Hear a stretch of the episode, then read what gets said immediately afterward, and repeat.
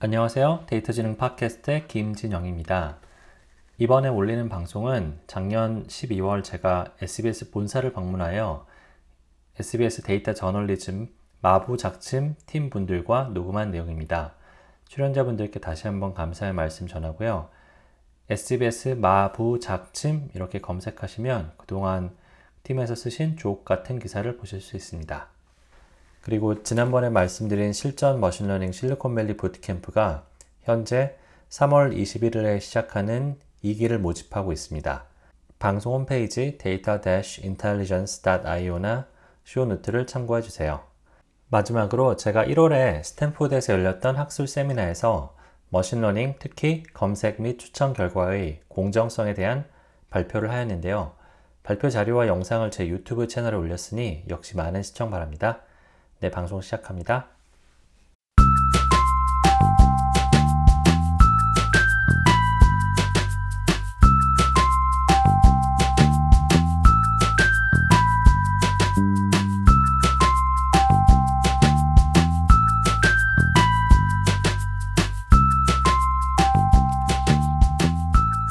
안녕하세요. 데이터 지능 podcast의 김진영입니다. 네, 저희가 그동안 데이터에 관련된 다양한 주제를 다루었는데요. 매일 접하는 언론 보도만큼 데이터를 일상적으로 접하는 수단도 드물지 않나 합니다. 최근에는 데이터 저널리즘이라는 용어 및 전문 매체가 생겼을 만큼 언론에서도 데이터가 강조되는 추세인데요. 어, 오늘은 어, 제가 사실 한국에 와서 SBS에서 데이터 저널리즘 그 전문으로 어, 방송을 하시는 마부 작침 네, 팀을 모셨습니다. 어, 제가 찾아보니까 마부 작침이라는 뜻이 그 도끼를 갈아 바늘을 만든다는 네. 뭐 그런 뜻이라고 들었는데 그것도 좀 궁금하고요. 네, 우선은 저기 예 오늘 저 출연해주신 어 그 마부 작침 팀의 그 한 한창진 네, 팀장님, 네. 예. 팀장님, 네. 그 간단히 소개랑 그다음에 팀을 이제 만드셨다고 제가 들었는데 네. 뭐 이름도 좀 궁금하고요. 네. 어, 저는 마구작침을 만들 때 데이터 분석을 했었고요. 지금은 마구작침 팀에 있지는 않습니다. 근데 이제 어, 처음에 이제 팀을 세팅하고 뭐 어떤 방향성을 가지고 어, 이 코너 이 팀을 운영해야 되는지 그런 것들을 많이 고민했었었고 어, 마구작침이라는 팀명은 어, 당시에 이제 같이 팀을 만들었던 이제 기자분이 음, 정하셨었던 것 같아요. 네, 아이디어를 아이디어를 내셔가지고. 네. 그래서 아무래도 데이터라는 거를 잘 갈아서 가공해서 조금 이제 송곳처럼 뭐 이렇게 어, insight 있는 뉴스를 만들어 보자 뭐 그런 의미로 팀명을 정했었습니다. 아, 네. 그러면 당시에는 국내 그런 데이터 저널리즘이라고 할 만한 시도가 많지 않았었나요? 음, 약간 제가 기억하기로는 태동기 시기였었고 2016년이었거든요.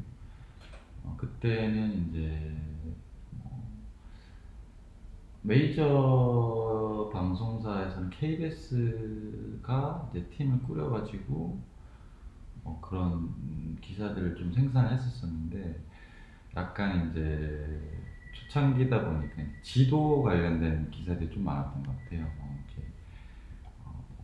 예를 들면 뭐 교통사고가 가장 많이 발생한 지역 어, 뭐 그런 기사를 쓰고 그 지도를 통해 가지고 시각화해서 건수를 보여준다든지 약간 좀 어떻게 보면 통계를 바탕으로 한 어, 시각화 뭐 이런 음. 쪽으로 조금 음, 음. 한정적이었었고 저희는 팀을 만들 때 그런 거를 조금 한번 뛰어넘어 보자 모델로 삼았던 건 뉴욕타임스 업샷 업샷이라고 음. 그 코너를 좀 많이 참고했었던 것 같습니다. 또 유명한 데가 그 538도 네. 많이 네, 네. 네, 저는 거기서 처음 그 데이터 저널리즘이라는 거를 알았는데 그냥 가서 보고 있으면 시간이 되게 잘 가더라고요. 음. 네, 네, 알겠습니다. 또 어, 여기 자리해 주신 어, 배여운 기자님 아, 네, 네. 계신데요. 네, 네. 어, 뭐 간단히 자기 소개 좀 부탁드리겠습니다. 저는 마우작팀에 합류한 지는 며칠 안 됐고요. 네. 그 전에는 탐사보도팀 끝까지 판다에 있었고 사실 올해 5월 달에 SBS로 넘어왔어요. 네, 그 전에는 중앙일보 데이터 저널리즘 팀에서 좀 기사를 많이 네, 만들었었고 뭐 대표적으로는 작년에 이제 그 지방선거 때 우리 동네 의회 살림이라고 이제 기초자치단체의 이제 의회에 이제 그런 업무 추진비라든지 아니면 그들의 살림살이 데이터들을 수집을 해서 분석한 다음에 어 그 시각화를 통해서 네, 정보를 제공을 해주거나 뭐 고위공직자들의 재산 매년 이제 그 3월 말쯤에 오픈을 하게 되는데 공직자들의 재산을 분석해서 네, 또 기사를 낸다거나 그런 일들을 주로 해왔습니다. 음, 네, 뭐 제가 몇 개 링크를 그 쓰신 기사 링크를 첨부할 텐데 네, 네, 저도 예, 읽어보면 굉장히 그 뭔가 논문 읽는 것 같이 뭔가 데이터 약간 데이터가 중심이고 그걸 네네. 바탕으로 뭔가 쓰시지 않았나. 생각이 들더라고요. 네, 여기 또 어, 안혜민 기자님도 여기 예, 같이 자리해 주셨는데요. 네. 네, 그 간단히 뭐 소개 부탁드리겠습니다. 어, 저는 마부작침 팀이 처음 생길 때였던 2016년도에는 마부작침 팀의 인턴으로 6개월간 어, 같이 경험을 했었고요. 그리고 나서 다시 대학교에 들어가서 졸업을 한 뒤에 어, 어떻게 보면은 아까 처음에 이야기했었던 한창진 분석가의 후임을 뽑는 채용에서 어, SBS에 입사를 하게 되었고 그래서 2017년도부터 지금까지 마부작침 팀에서 데이터 분석 업무를 담당하고 있습니다. 근데 뭐 최근에는 마부작침 팀이 약간 주제를 뭐 좀 의도적으로 그런 건 아니었지만 뭐 소수자, 뭐 여성, 뭐 난민 이슈나 그런 기존의 어, 보도에서 많이 안 다뤄졌던 분야를 데이터로 좀 풀어보면은 좋겠다. 어떻게 보면은 소수자에 대한 이슈를 감성적으로 접근하는 게 아니라 데이터나 숫자로 이성적인 판단을 할 수 있도록 한번 우리가 힘을 써보자라는 의도로 최근에 작업을 해왔던 것 같고요. 그런 작업들이 올해 뭐 청소년 성매매 리포트나 아니면은 부부살인 관련된 아이템들이 나온 것 같습니다. 음, 네, 소수자에 대한 어떤 그런 배려나 아니면 그런 그런 주제는 사실은 요새 어, 그 machine learning 쪽에서도 굉장히 많이 이슈가 되고 있거든요. 네. 왜냐하면은 machine learning 알고리즘을 그냥 어, 그냥 돌렸을 때 대부분 소수자한테 불리한 결과가 나오거나 음, 네, 그런 그 경우가 많아서 그러니까 세상의 데이터라는 게 대부분 다 세상 돌아가는 거에 따라 나 오는데 네. 그러면 소수자라는 거는 그 적은 예, 정의상. 바로 예, 소수가 될 수밖에 없고 네. 그 조금 어, 그런 의미에서 그런 소수자에 대한 어떤 보도를 하실 때 데이터를 어떤 다루는데 좀 더 주의하실 점이나 뭐 그런 네. 게 있을까요? 어, 어떻게 보면은 저희가 수집하거나 활용할 수 있는 데이터 자체가 말 그대로 조금 적다 보니까 그 자체에 가- 가지고 있는 한계라고 할까요? 뭐 그런 것도 있고 그러다 보니까 오히려 저희는 해석이나 그런 부분에 치우치기보다는 좀 더 분석 내용이나 그런 거를 좀 담백하게 전달할 수 있는 방법을 고민했던 것 같아요. 음, 왜냐면 해석이 들어가다 보면 어쨌든 저희의 바이어스가 들어가다 보면 하려고 했던 그 데이터에 힘이 실리는 것보다는 음, 음. 기존에 했던 보도처럼 어, 저희 팀 혹은 기자의 뭐 주장이 담길 수밖에 없는 것 같아서 그거를 뭐 고민을 하면서 진행을 하는 것 같습니다. 음, 그러니까 정말 그 데이터가 말을 하게 그래서 네, 뭐 네. 아까 말씀하셨던 것처럼 음. 좀 논문 같다라는 이미지도 있지만 그래서 그 접점을 찾는 게 힘든 것 같아요. 논문 같으면 딱딱하고 사람들이 읽고 싶은 마음이 잘 안 드는데 그런데도 어쨌든 독자들은 더 많이 읽었으면 좋겠고 그런 고민이 있죠. 음, 아, 네. 그, 네. 아마 네, 조금 이따가 더 이제 그런 부분 더 말씀 나눌 수 있을 것 같은데요.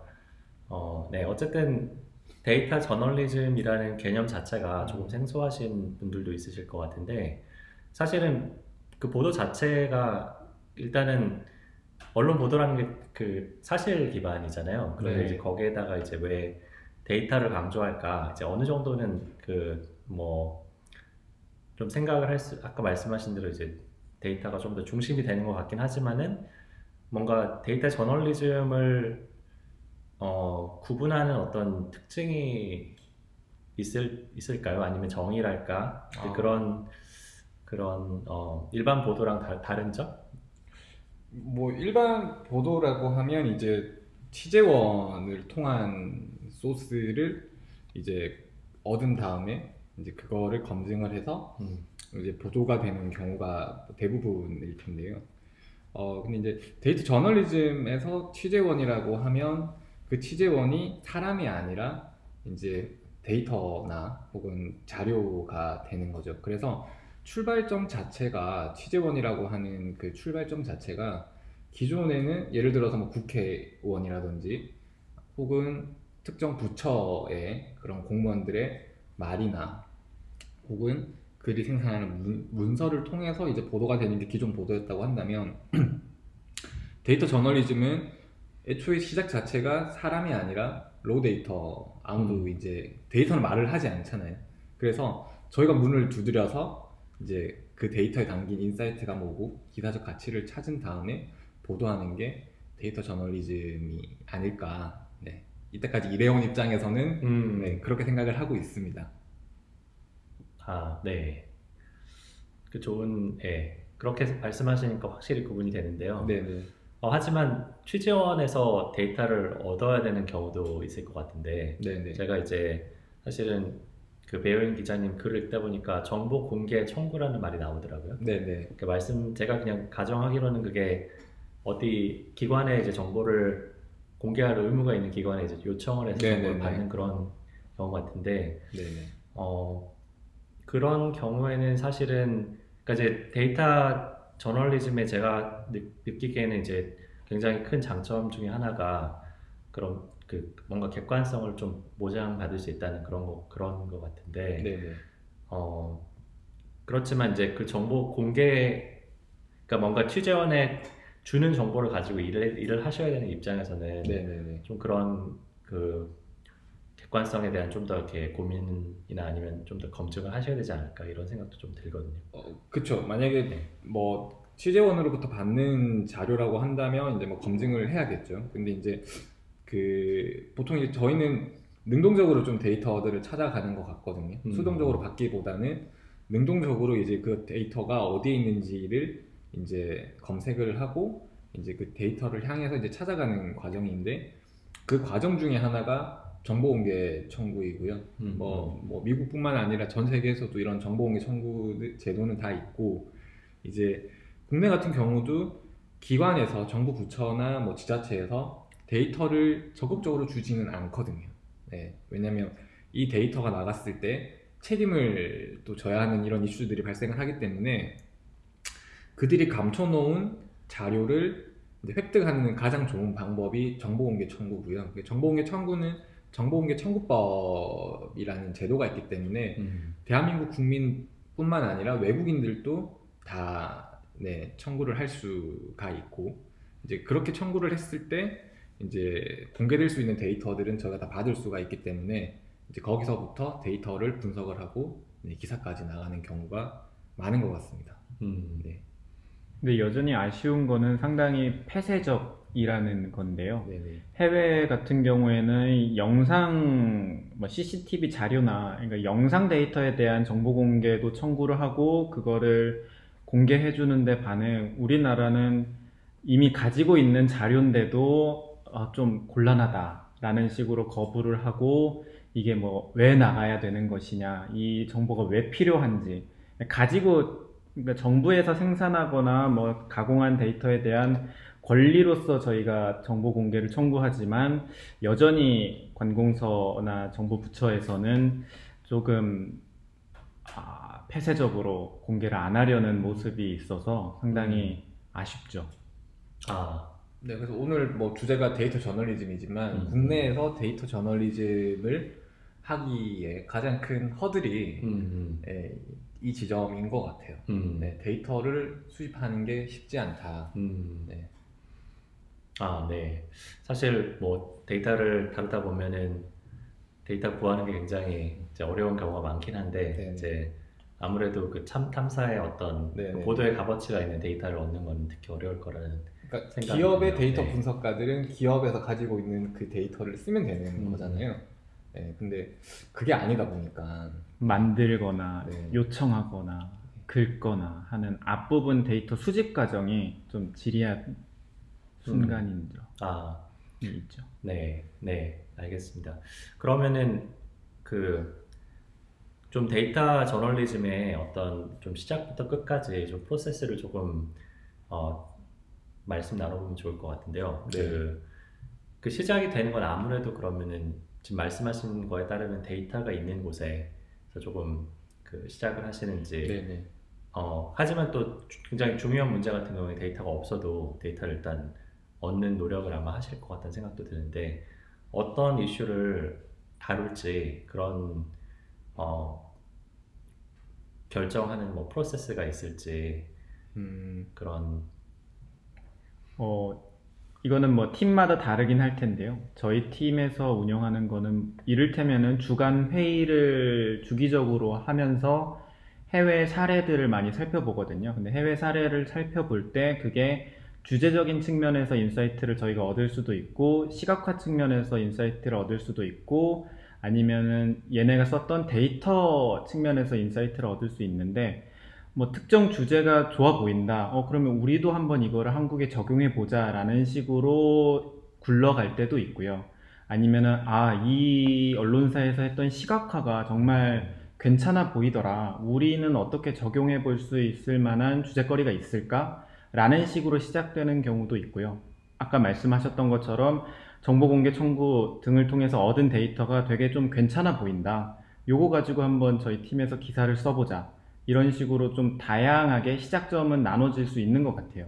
근데 만약에 그렇게 시작하게 된다면 그 과정은 이제 뭐 분석가가 기본적인 분석을 하고 이 분석 내용을 통해서 아, 그러면 우리가 어떠한 기사를 쓸 수 있겠다. 어떤 식으로 시각화를 하면 되겠다. 어떤 식으로 영상을 제작하면 되겠다라는 식으로 구성을 해 나가고 그 파트에서 뭐 디자인 팀이라던가 아니면은 개발팀에서 그래픽 뭐, 뭐 아니면은 뭐 interactive 페이지 등을 제작하면서 일종의 데이터 저널리즘 컨텐츠를 만들고 있습니다. 아 그러면 이제 저는 이제 또 궁금했던 게그 네. 기자님들이 이 전체 과정을 다 하시는지 아니면은 뭔가 좀 그 특정 분야를 좀 아웃소싱하는 그런 그런 프로세스가 있으신지 궁금했는데 디자인이나 이제 어떤 뭐 프로그래밍 같은 경우에는 조금 그 좀 도움을 받으실 수 있는 거네요, 그렇죠? 어, 그, 뭐, 그것도 팀마다 좀 다른 것 같아요. 국내 이제 언론사의 데이터 저널리즘 팀들이 있는데, 뭐, 아웃소싱을 하는 팀도 있을 거고, 자체적으로 이제 in-house에서 다 이제 해결을 하는 과정도 있죠. 그리고 뭐, 데이터 저널리즘 팀 기본적으로 협업이 음, 음. 그 기본. 기본이기 때문에요. 뭐 그러니까- 데이터 팀들이 다좀 예, 그렇죠? 그래서 뭐 네. 디자이너라고 뭐 기사에 관여 안 할 것도 아니고, 음, 음. 뭐 개발자가 나는 개발만 하겠다고 하는 것도 데이터 저널리즘 팀에서는 안 맞는 모델인 것 같아요. 음. 네, 그래서 기자들도 뭐 이렇게 디자인해서 또 얘기할 수 있는 부분들은 얘기할 수도 있는 문화가 좀 뭐 지금 저희 팀 같은 경우는 또 그런 문화로 잘 돌아가고 있는 것 음. 같습니다. 네. 반대로 기자님들도 이제 그런 개발이나 아니면 디자인 같은 거에 상당히 많이 그러니까 아, 뭐 저 같은 경우는 웹 개발은 하지는 못하지만 음. 데이터 분석을 하면서 이제 뭐 혜민 씨도 마찬가지겠지만 뭐 둘은 R 프로그래밍으로 음, 음. 좀 데이터 분석이나 뭐 시각화는 네, 행하고 있는 것 같습니다. 아, 네. 약간의 그러니까 아주 전문적인 지식은 아니더라도 뭐 시각화 tool 뭐 라이브러리라고 할 수 있는 D3에 대한 아주 뭐 얇은 지식이라던가 그게 뭐 없지는 않아서 음, 음. 어쨌든 상호 간의 의사소통을 할때 음, 음. 어쨌든 개발자가 필요로 하는 것 그리고 뭐 부족한 것을 이야기할 때 그래도 알아들을 수 있는 어쨌든 협업을 하는 음. 거니까요. 그런 측면에서는 어, 뭐 지식이 뭐 낮더라도 아예 없는 건 아니죠.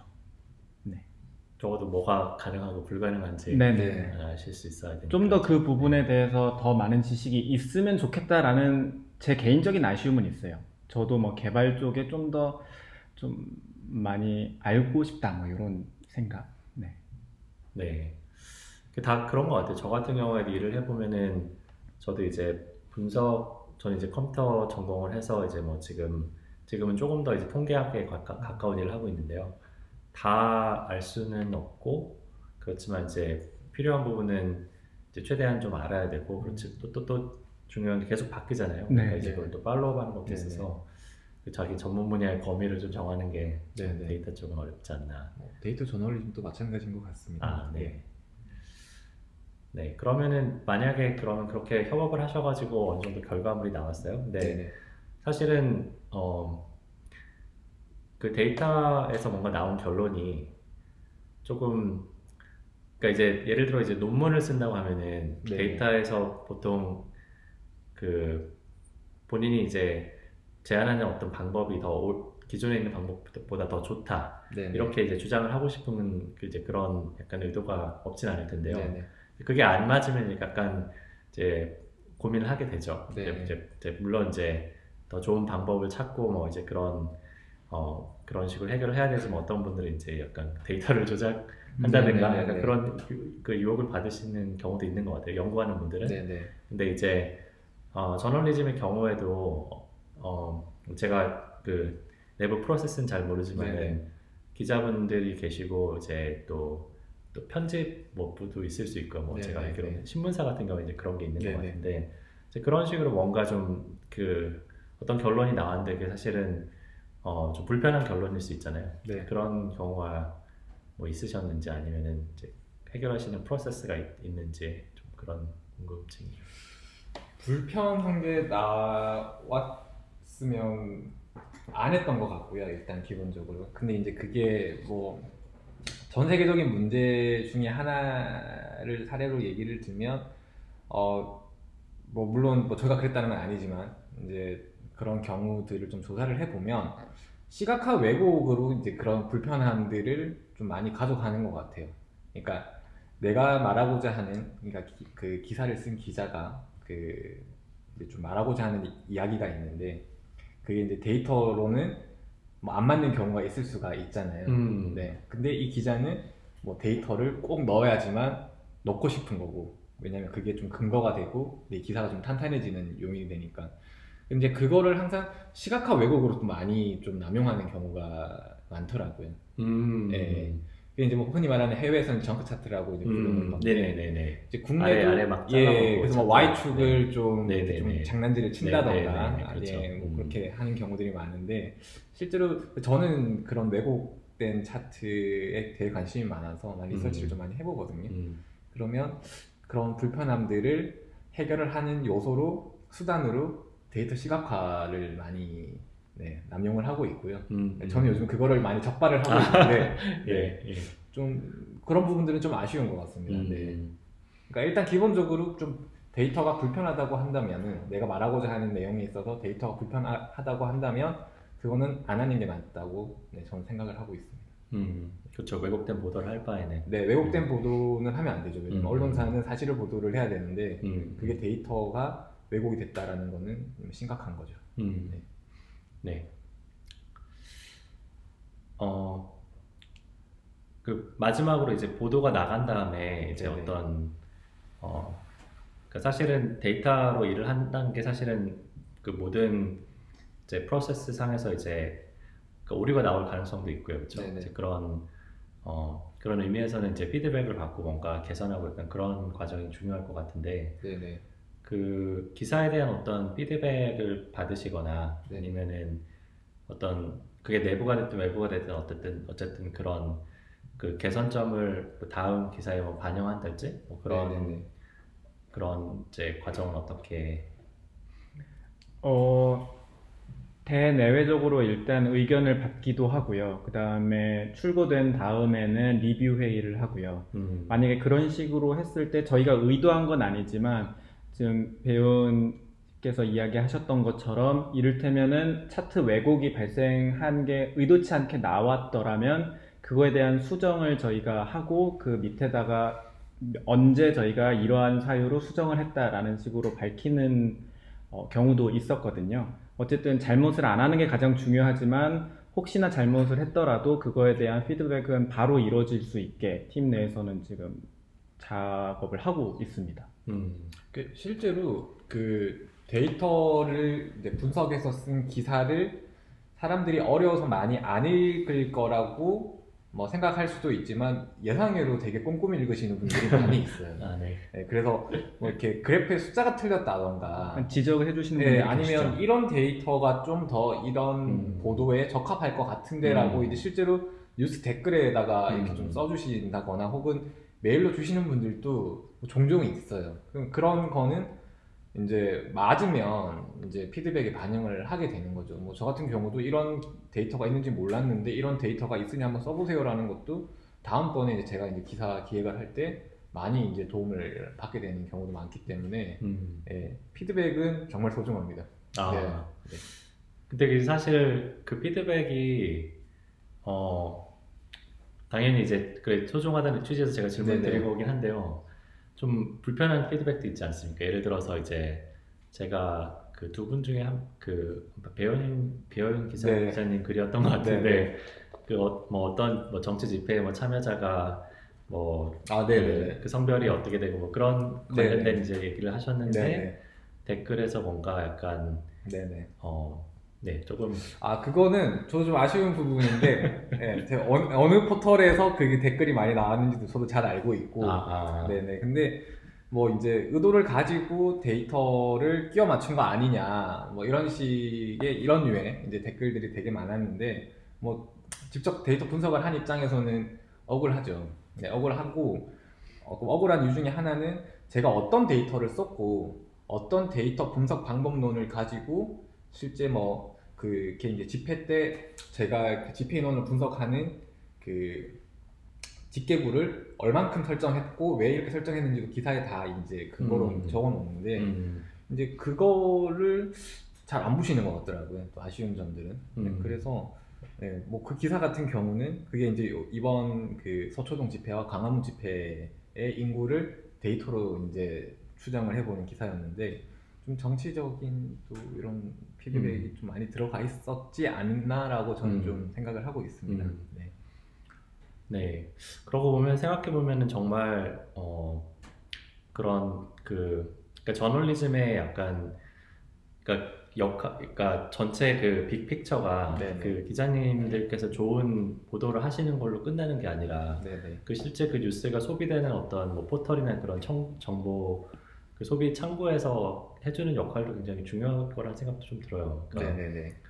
저 같은 경우에도 이제 제가 이제 미국에 있다 보니까 한국 그 소식을 주로 이제 뭐 뭐 그 주요 포털 그 네네. 기사로 보는데 보고 있으면은 참그 어, 저희 가족 중에는 미국에 오래 더 오래 산 네네네. 그래서 참 우리나라가 이게 참 아 이게 마음이 아프다 약간 이런. 예, 이런 생각을 굉장히 많이 하거든요. 네네. 그러니까 그게 약간 하, 그러니까 그 포털 뉴스가 이제 그 한국에 대한 이제 평가를 하는 네네. 어떤 그런 그러니까 한국의 외부에서 바라보는 창이 될 수 있는데 네네. 그 창에 굉장히 많은 그뭐 왜곡이랄까 어떤 그런 네 그러니까 뭐 물론 미국에도 뭐 페이크, 페이크 뉴스는 이제 그런 네네네. 뭐 굉장히 뭐 이슈가 많았지만은 네 뭐 그런 네, 그런 네, 좀 생각 아, 뭐 그런 아무튼 뭐 기사에 대한 비판은 데이터를 가지고 쓴 기사에 대해서는 본인이 어떤 데이터를 출처를 밝히고 어떤 분석 방법론을 썼고 뭐 한계가 있다면 그 한계점은 뭐다라고 명시를 해준다면 음. 뭐 그렇게 크게 논란은 되지 않지 않을까라고 생각을 네, 하고 있습니다. 네, 맞습니다. 그, 네. 그, 그, 그런 방법론에 충실하게 네, 네, 네, 기사를 쓰시면 네, 네. 저희 초창기 때 이제 interactive한 거를 좀 시도를 많이 했었거든요. 이제 뭐 게임 형식으로 기사를 음. 만들었거든요. 근데 이제 포털에 나가면 작동을 안 하는 거예요. 음, 네. JavaScript 같은 게뭐 음, 그렇죠. 그러니까 음. 그거 자체로 굉장히 좀 벽이 음, 음. 느껴졌었던 부분이 있던 거. 지금도 그쵸. 네, 지금도 그렇죠. 네. 음, 따로 페이지 링크를 걸어야 되는. 음, 근데 그 포털- 링크도 빼버리니까 네, 요즘은 그쵸. 네.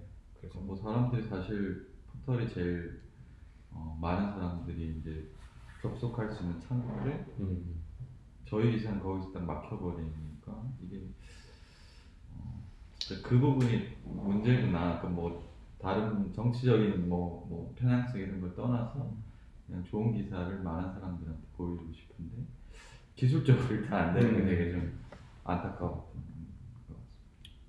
그냥 해외 컨퍼런스 가봐도 해외 기자들이 한국의 포털을 이제 정보를 듣고 나면 되게 놀라더라고요. 왜냐면 해외는 이런 되게 좋은 데이터를 가지고 멋진 시각화로 이제 제작한 기사가 다 본인들의 홈페이지에서 이제 다 소비가 소비돼. 되는데 이제 대한 우리나라는 이제 포털 중심으로 이루어지다 보니까 이런 방금 말씀하셨지만 JavaScript가 들어간 이런 좀 interactive한 기사들은 전혀 포털에서 음. 소비가 안 되는 문제점이 있죠. 음.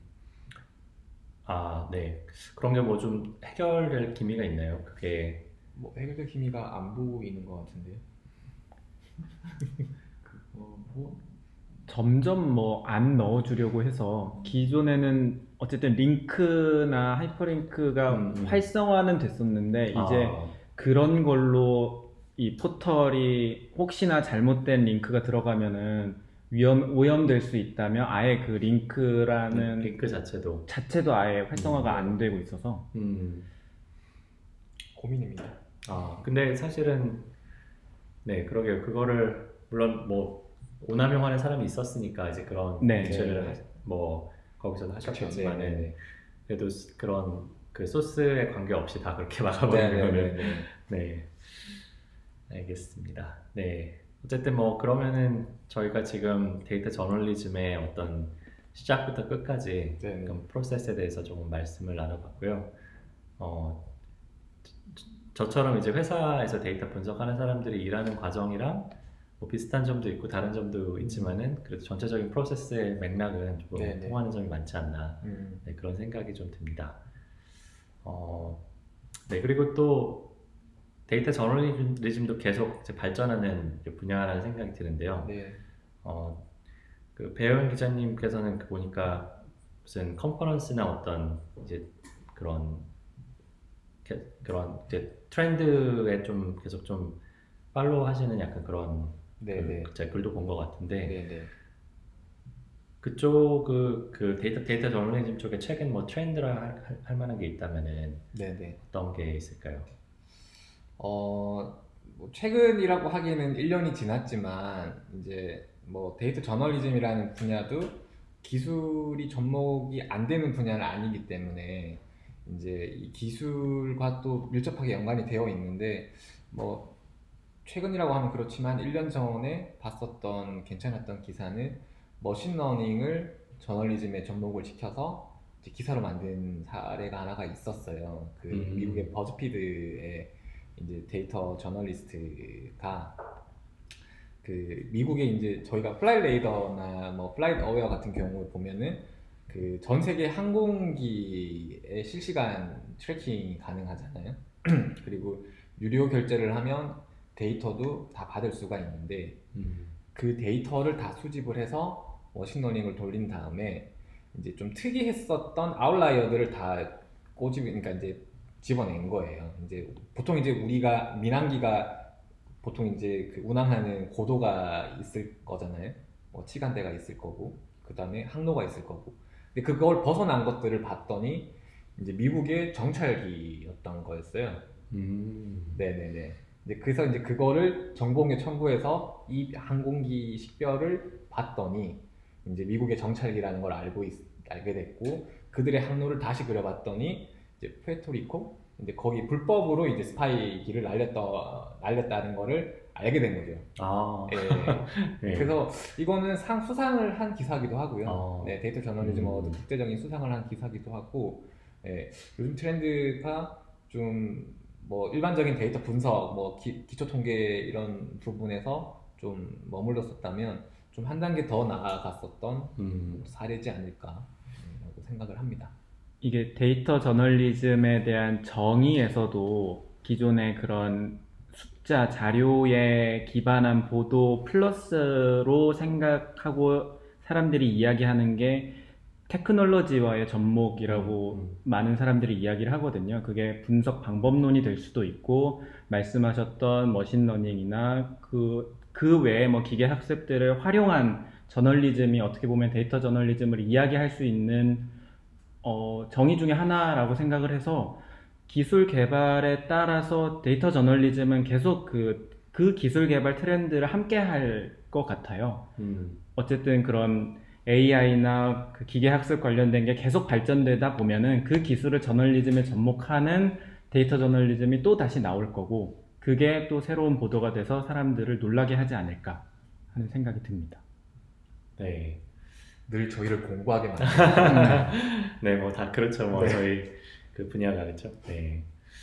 어, 그 그리고 데이터 저널리즘 하면 아무래도 그 화려한 시각화를 또 빼놓을 수 없는데, 네, 네. 어, 그또 특히 interactive한 시각화가 굉장히 네, 네. 어, 뭐, 저, 저 같은 경우에 특히 뭐, 그, 538 같은 데서 네네.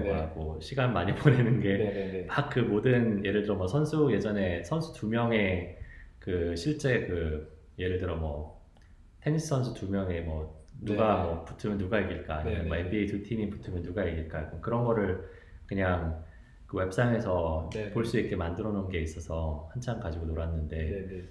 그런 게 아, 아직도 굉장히 좀 많이 그 화두인가요? 아니면은 그 interactive가 그냥 시각화 전체 면에서 데이터 저널리즘의 마지막 컨, 그 단계가 저는 데이터 시각화라고 보기 때문에 음. 뭐 데이, 그 데이터 시각화는 여전히 네, 효용성이 있고 앞으로도 더 발전을 해나갈 단계라고 저는 생각을 하는데 혜민 씨가 좀 더 할 말이 있을 것 같아요. 아니 저는 개인적으로 이- 어쨌든 그 시각화 interactive 페이지가 데이터 저널리즘에서 뗄래야 뗄 수 없는 분야긴 한데 이게 국내 언론사만 그런 건지 어쨌든 언론사다 보니까 그런 개발 디자인 측면에 대한 수요가 여전히 좀 부족한 것 같아요.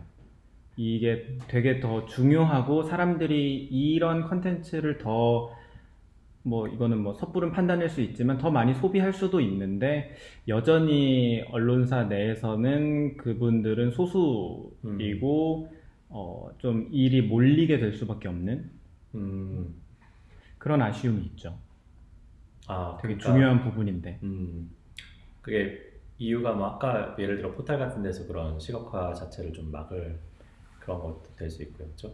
그쵸, 뭐 외부에서의 그런 플랫폼적인 제약도 있을 수 있고 내부의 말 그대로 뭐 구성원 측면에서 뭐 이를테면은 기존 언론인이라고 할 수 있는 사람이 다수인데 반해 개발자와 디자이너의 인원은 어쨌든 여전히 소수이기 때문에 그런 아쉬움이 있죠. 요즘 데이터 시각화도 아까 뭐 FiveThirty 말씀해 주셨지만 저도 되게 좋아하는 언론 매체거든요. 이제 거기가 왜 좋냐 봐- 보면 저도 데이터 시각화가 굉장히 좋다라고 하는데 좋은 부분인데 좀 더 분석을 해보면 굉장히 친절한 데이터 시각화거든요. 음, 네, 물론 interactive한 컨텐츠도 굉장히 효용성이 있고 이제 interaction을 주기 때문에 좋은데 저는 538 말씀하셔서 그냥 좀 생각이 나서 말씀을 드리면 그 차트들을 가만히 한번 보면은 일반적으로 그냥 내가 데이터를 놓고 그냥 뿅 나오는 차트를 넘어서는 차트들이에요. 되게 친절한 차트거든요.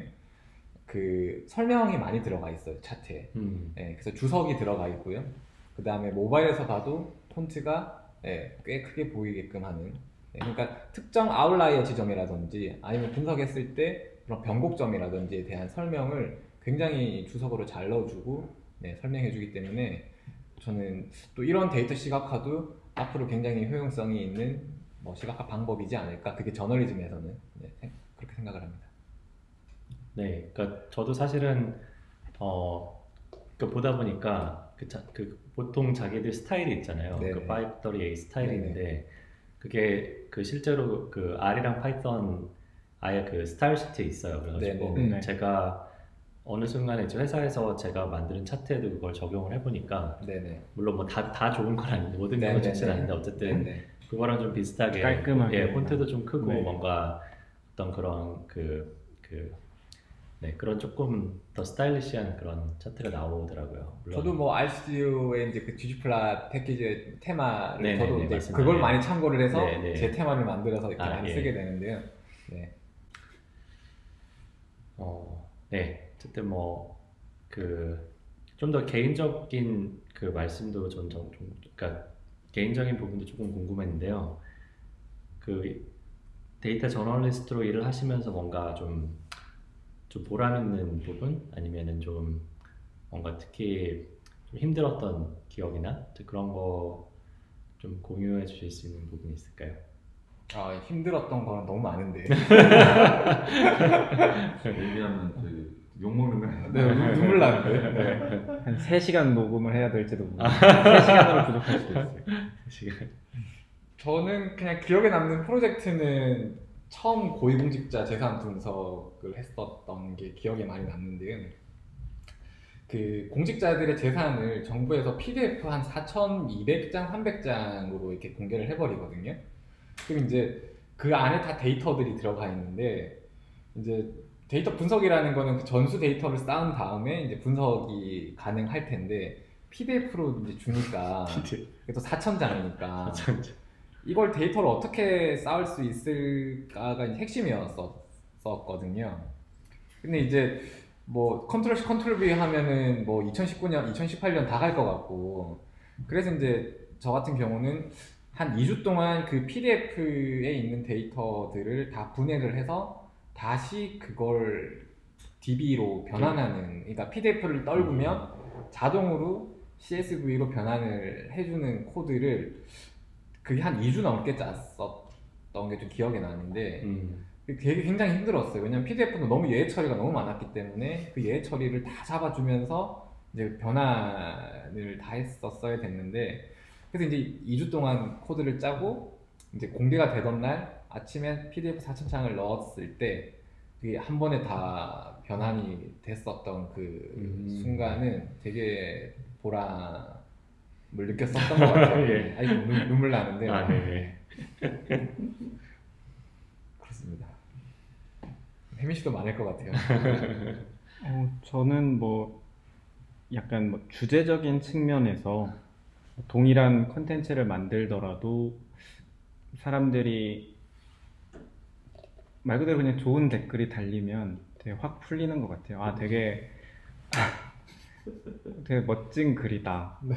라는 얘기 해주면은 고생했던 거 다 그냥 싹 날라가고 아 그래도 이렇게 이해해주는 사람들이 있구나. 되게 잘 읽어주는구나 싶어가지고 그걸로 만족하는 느낌이 들죠. 저희가 이렇게 소소합니다. 많이 네, 읽어주시면 저는- 돼요.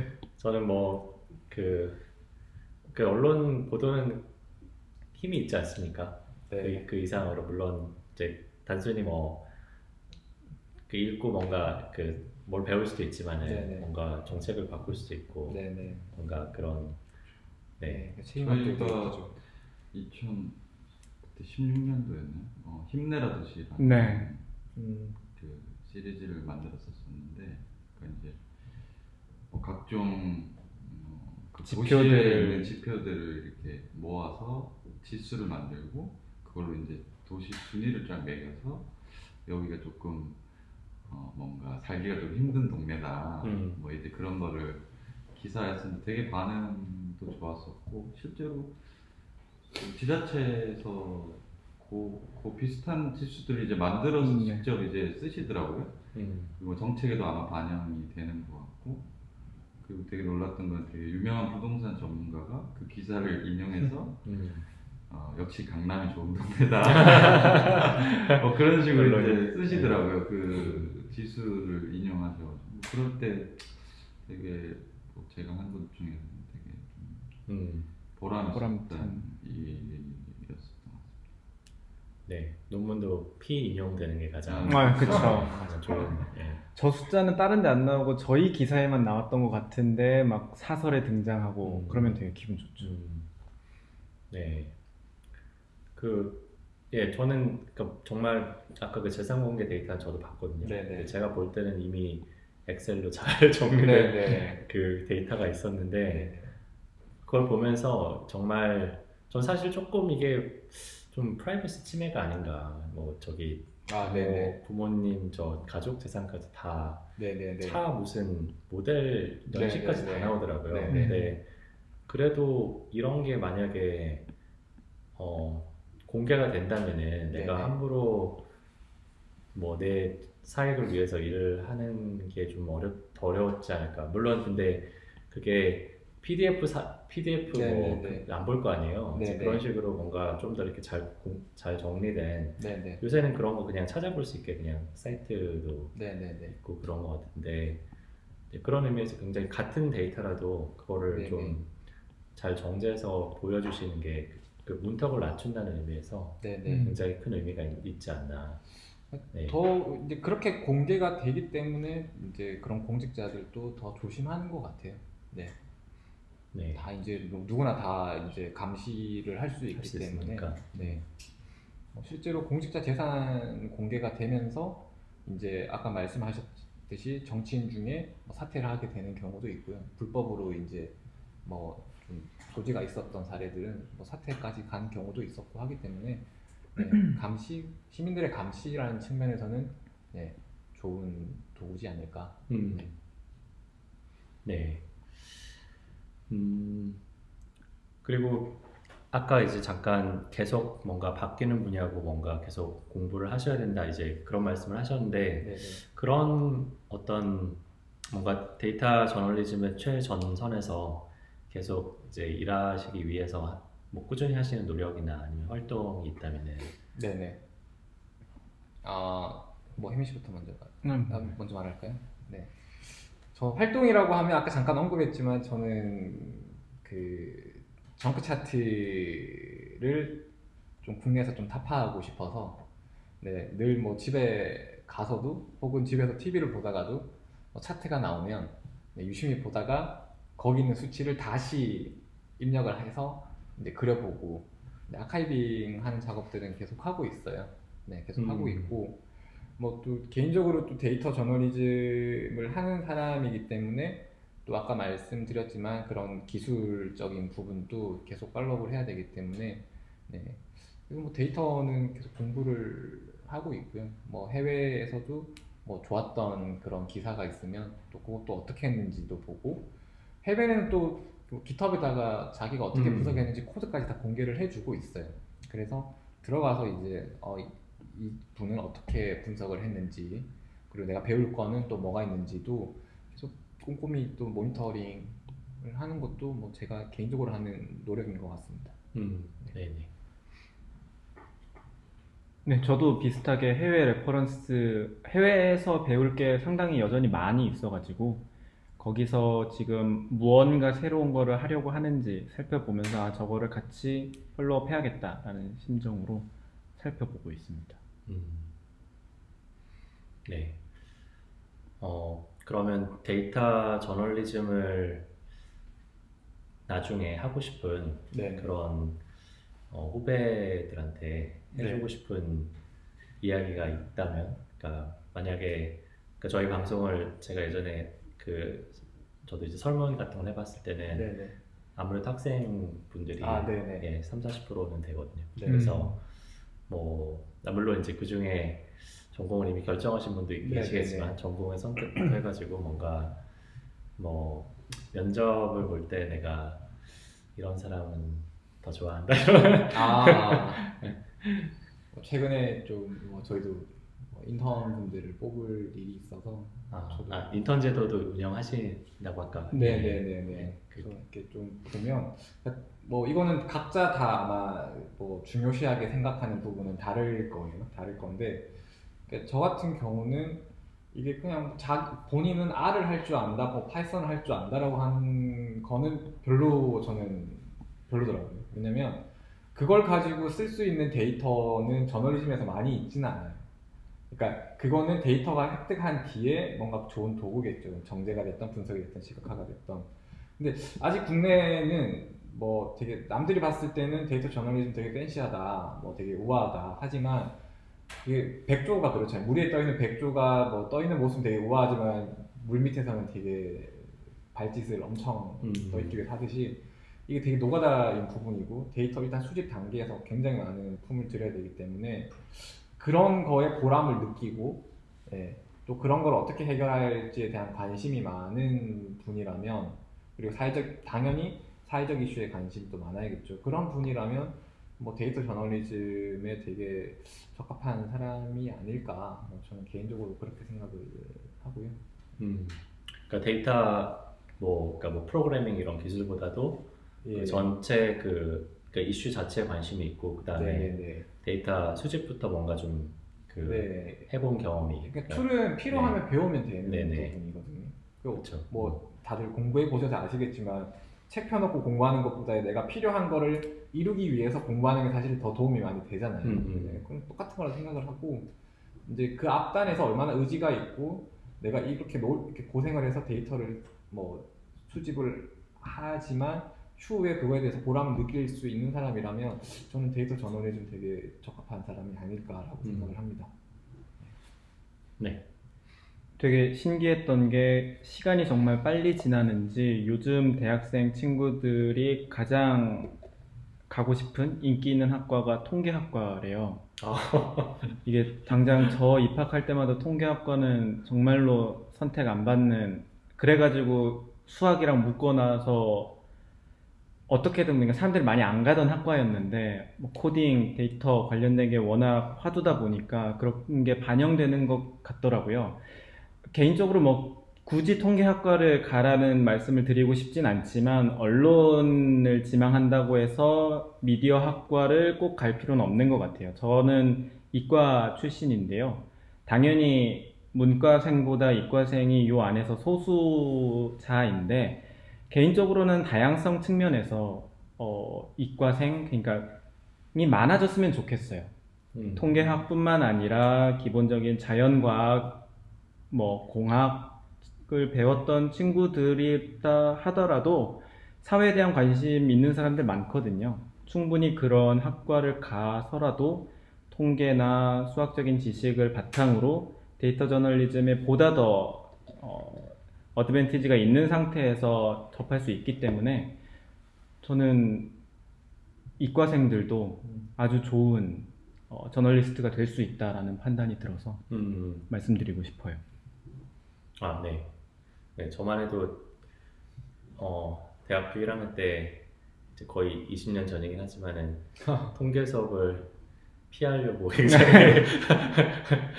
과학, 과학 과목 하나를 선택할 수 있었는데 제가 1학기에는 지질학을 듣고 2학기에 대기과학을 들었던 아, 그런 흑역사가 있는데요. 그 다음에 이제 대학원 가서 빡세게 공부를 해야 했죠. 근데 네, 어쨌든 뭐 좋은 추세인 것 같고요. 네, 어, 네 이과를 이과 지망생이 많아야 된다는 거는 저도 공감을 음. 하는데 아무래도 그래도 요새는 네 이과 많이 선호하는 음. 경향도 좀 있는 것 같고요, 그렇죠. 네. 뭐 저는 뭐 데이터 저널리스트는 아니지만 뭐 마부작침을 처음 만들 때 네, 목표는 데이터가 중심이 되는 저널리즘 아, 하지 말자.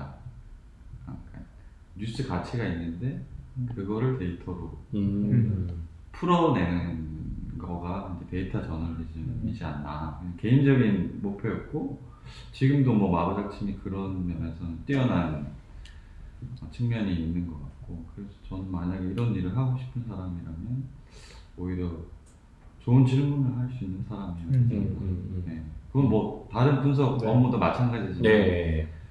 더더욱 이제 더 저널리스트라면 좀 좋은 질문을 품고 그와 관련된 데이터를 찾아가는 그런 호기심 그런 게 좀 필요하지 않을까 생각합니다. 네, 네, 네, 좋은 말씀이십니다.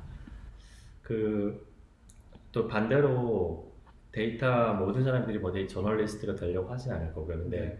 그 신문 기사는 정말 아까 뭐 이제 그저 junk chart 말씀하셨지만은 모든 사람들이 그러니까 제가 생각할 때도 데이터 소비자가 돼야 되잖아요. 네, 네. 현명한 소비자가 돼야 되는데 그런 의미에서 이제 어, 꼭 해주시고 싶은 말씀이 있으신지 아까 차트 말씀하셨고 어, 저 같은 경우에 생각나는 사례가 이제 그 우리나라에서 이제 그 저 같은 경우에 신문 기사 읽다 보면은 저도 차트로 뭔가 비교하는 것만 보면은 이제 저, 그 저도 이제 통계 공부를 하다 보니까 항상 이제 그, 그 모수가 얼마 되는지 네, 네, 예를 네. 들어 통, 뭐 통계 적으로 뭔가 차이가 난다고 하는데 그게 뭐 표, 표반이 100인지 1000인지 이제 뭐그 뭐 신뢰 구간까지 있으면 좋지만 그게 네, 네. 없더라도 뭔가 이제 그런 얼마나 신뢰할 만한 수치인지에 대한 항상 조금 의심을 하는 편인데요. 그런 어, 아무래도 이제 그런 기사를 쓰시고 뭔가 더 많이 읽으실 텐데 더 현명한 데이터 소비자가 되기 위해서 이런 점좀 어, 유의해야 된다 그런 게 있을까요? 저는 그 제가 이제 뭐 강의 나갈 기회가 있으면 항상 하는 말 중에 하나가 이제 뭐 데이터 literacy야 뭐 계속 얘기되는 말이고요. 음, 그래프 literacy를 좀 키워라는 음, 얘기를 음. 많이 하거든요. 그러니까 그래프라는 거는 은근 그게 뭐 학력이 높던 낮던 뭐 아니면 나이가 많던 저- 성별이 뭐 남자든 여자든 뭐 상관없이 그래프는 다들 너무 쉽게 믿어버리는 게 좀 특징인 것 같아요. 그러니까 혹시나 저 맞겠지라고 생각을 하기 때문에 기사에 대한 의심은 굉장히 많이들 하시거든요. 텍스트 기사에 대한 의심은 굉장히 많이들 하시는데 그래프에 대한 의심은 정말 안 하는 경향이 있기 때문에 그래프가 사실일 거라고 절대 생각하시지 마시고 그래프도 한번 유심히 꼭 보는 습관은 좀 가지는 게 앞으로 본인이 어떤 결정을 내릴 때 현명하고 또 다른 왜곡된 어떤 사실에 예, 함몰돼서 잘못된 선택을 안 하지 않을까라고 생각을 하기 때문에 좀 그래프 literacy를 좀 보는 연습을 좀 해보자. 고 저는 좀 말씀을 드리고 싶습니다. 음. literacy라는 게 이제 아까 말씀하신 뭐 그 Y축 같은 거 네, 네, Y축. 밑에 생략하고 네, 네, 그런 네. 거 뿐만, 이외에 아니, 뿐만 네. 아니라 뭐 되게 크리에이티브하게 나오는 차트들도 굉장히 많이 있거든요. 정말 이- 어떻게 이렇게 생각을 해서 그래프를 만들었을까라고 하는 음, 음. 그런 그래프들도 굉장히 많이 있어요. 네, 근데 거기에 대해서 전혀 보지 않기 때문에 예, 뭐두 배, 두 배, 두 배 나다가 세 배 났는데 막 정말 확 올려버리고 이런 것들은 정말 심각하거든요. 왜냐면 그건 기사의 메시지 자체가 달라지는 거예요. 음. 그냥 올랐다와 급증은 다른 말이거든요. 네. 근데 그거를 속이는 경우가 많기 때문에 아무튼 뭐 저는 그래프 리터러시는 굉장히 중요하고 좀 앞으로 네, 주의하자, 유의하자. 네, 네. 아, 저는 또 뭐 이과를 이렇게 띄우려는 게 아니라 저는 개인적으로 우리나라에서 기대하는 일종의 교양으로서 인문학에 대한 그 필요성은 상당히 많이 생각하는데 반해서 수학이나 과학에 대한 거는 조금 덜 하지 않나. 말씀하셨던 그래프 literacy나 데이터 li- literacy가 그냥 별로 관심 없는 사람들로 보면은 숫자, 그래프, 어, 뭐 믿을 만한 거라고 판단을 하게 되는데 어느 정도 수학적인 지식이 깔려 있는 상태라면은 왜곡이라는 거 쉽게 잡아낼 수 있을 거라는 생각이 들거든요. 그런 말씀하셨던 그러한 어, 비판적 시각이나 비판적 독해의 기반에 조금 뭐 어, 숫자에 대한 관심이라고 해야 될까요? 그런 게 있으면 좋겠다라는 생각이 드네요. 저희 때 무슨 기사에 TF IDF를 어, 이용한 뭐 기사였는데 텍스트 많이 아, 예, 예, 나와가지고. 예. 근데 이걸 기사로 쓰니까 너무 힘들더라고요. 이거 설명을 해야 아, 되는데 그리고 도대체 이제 기자 음. 그 기자님이랑 둘이서 이거 어떻게 설명을 해야 좀 음. 더 쉽게 설명할 수 있을까? 음. 그것도 말씀하신 것처럼 되게 데이터 저널리즘 팀이 또 신경을 많이 써야 되는 부분이지 음. 않을까. 아, 그 전, 전문 용어 네, 같은 거. 그러니까 조금 더 음. 고급적인 분석을 하게 되면 그거에 대한 설명을 또 아, 네. 친절하게 음. 혹은 뭐 효과적으로 하는 것도 좀 중요한 skill이지 않나.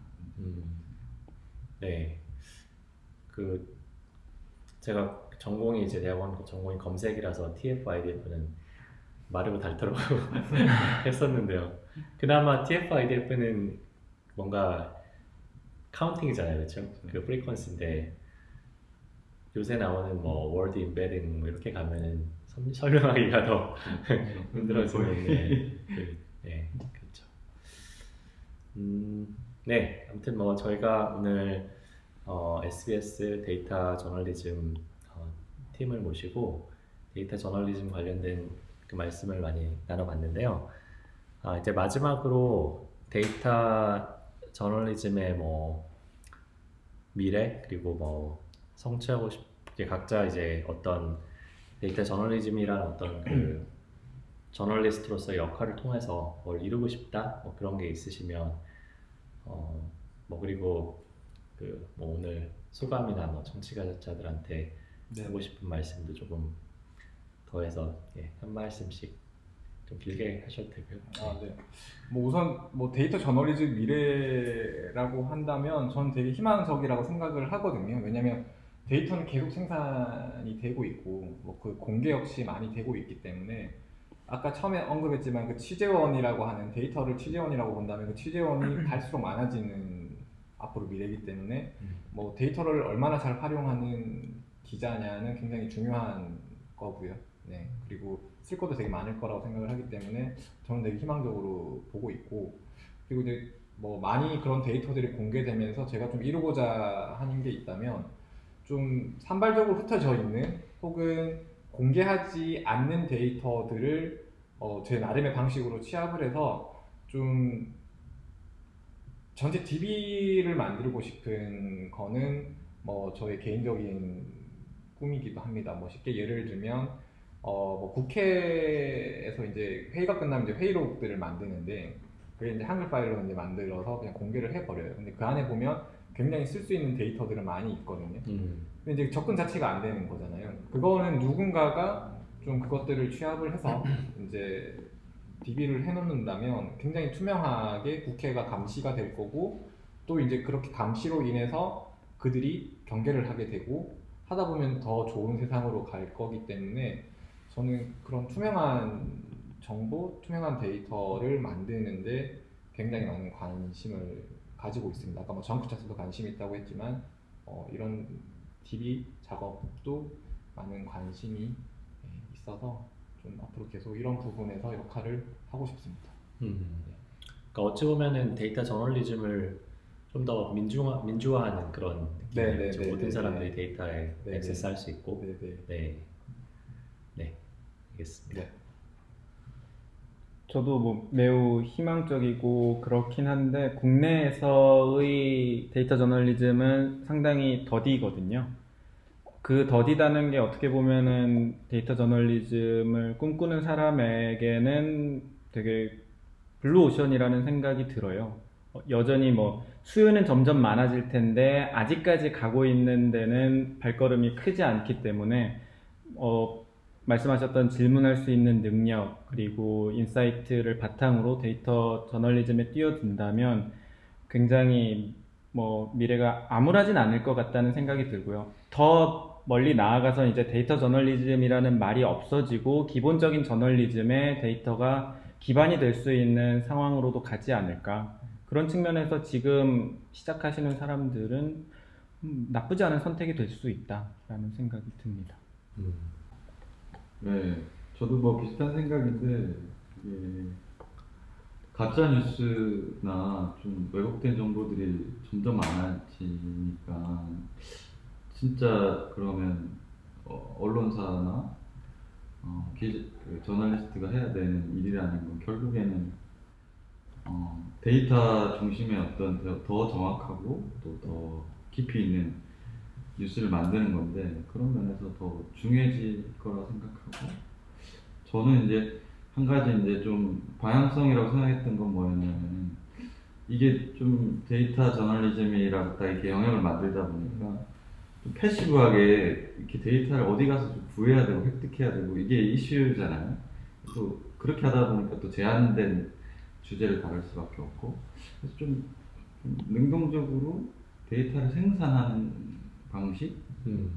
그러니까 뭐 그런 걸 좀 앞으로 좀 많이 고민해 줬으면 좋겠다. 음. 어, 뭐 실제로 뭐 미세먼지가 뭐 어느 정도 있는지 뭐 한번 가서 체크를 해본다든지 그러니까 이제 누구한테 공개해 주세요 뭐 구해 주세요 이게 아니라 뭔가 주도적으로 만들어서 할 수 있는 것들도 음. 굉장히 많지 않을까 네, 그런 생각 그렇죠. 예, 무슨 IoT 테크놀로지나 네. 이런 게 다 네. 쓸 수 있고 네 네.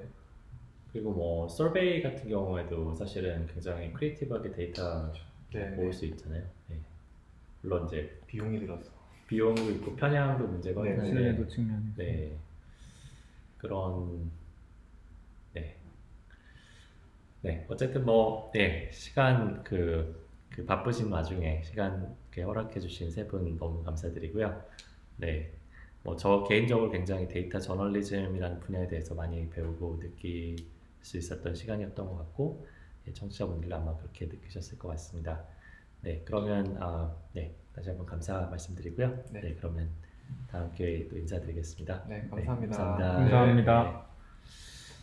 어차피 마블 합치면 어떻게 광고라도 한번 해야 되나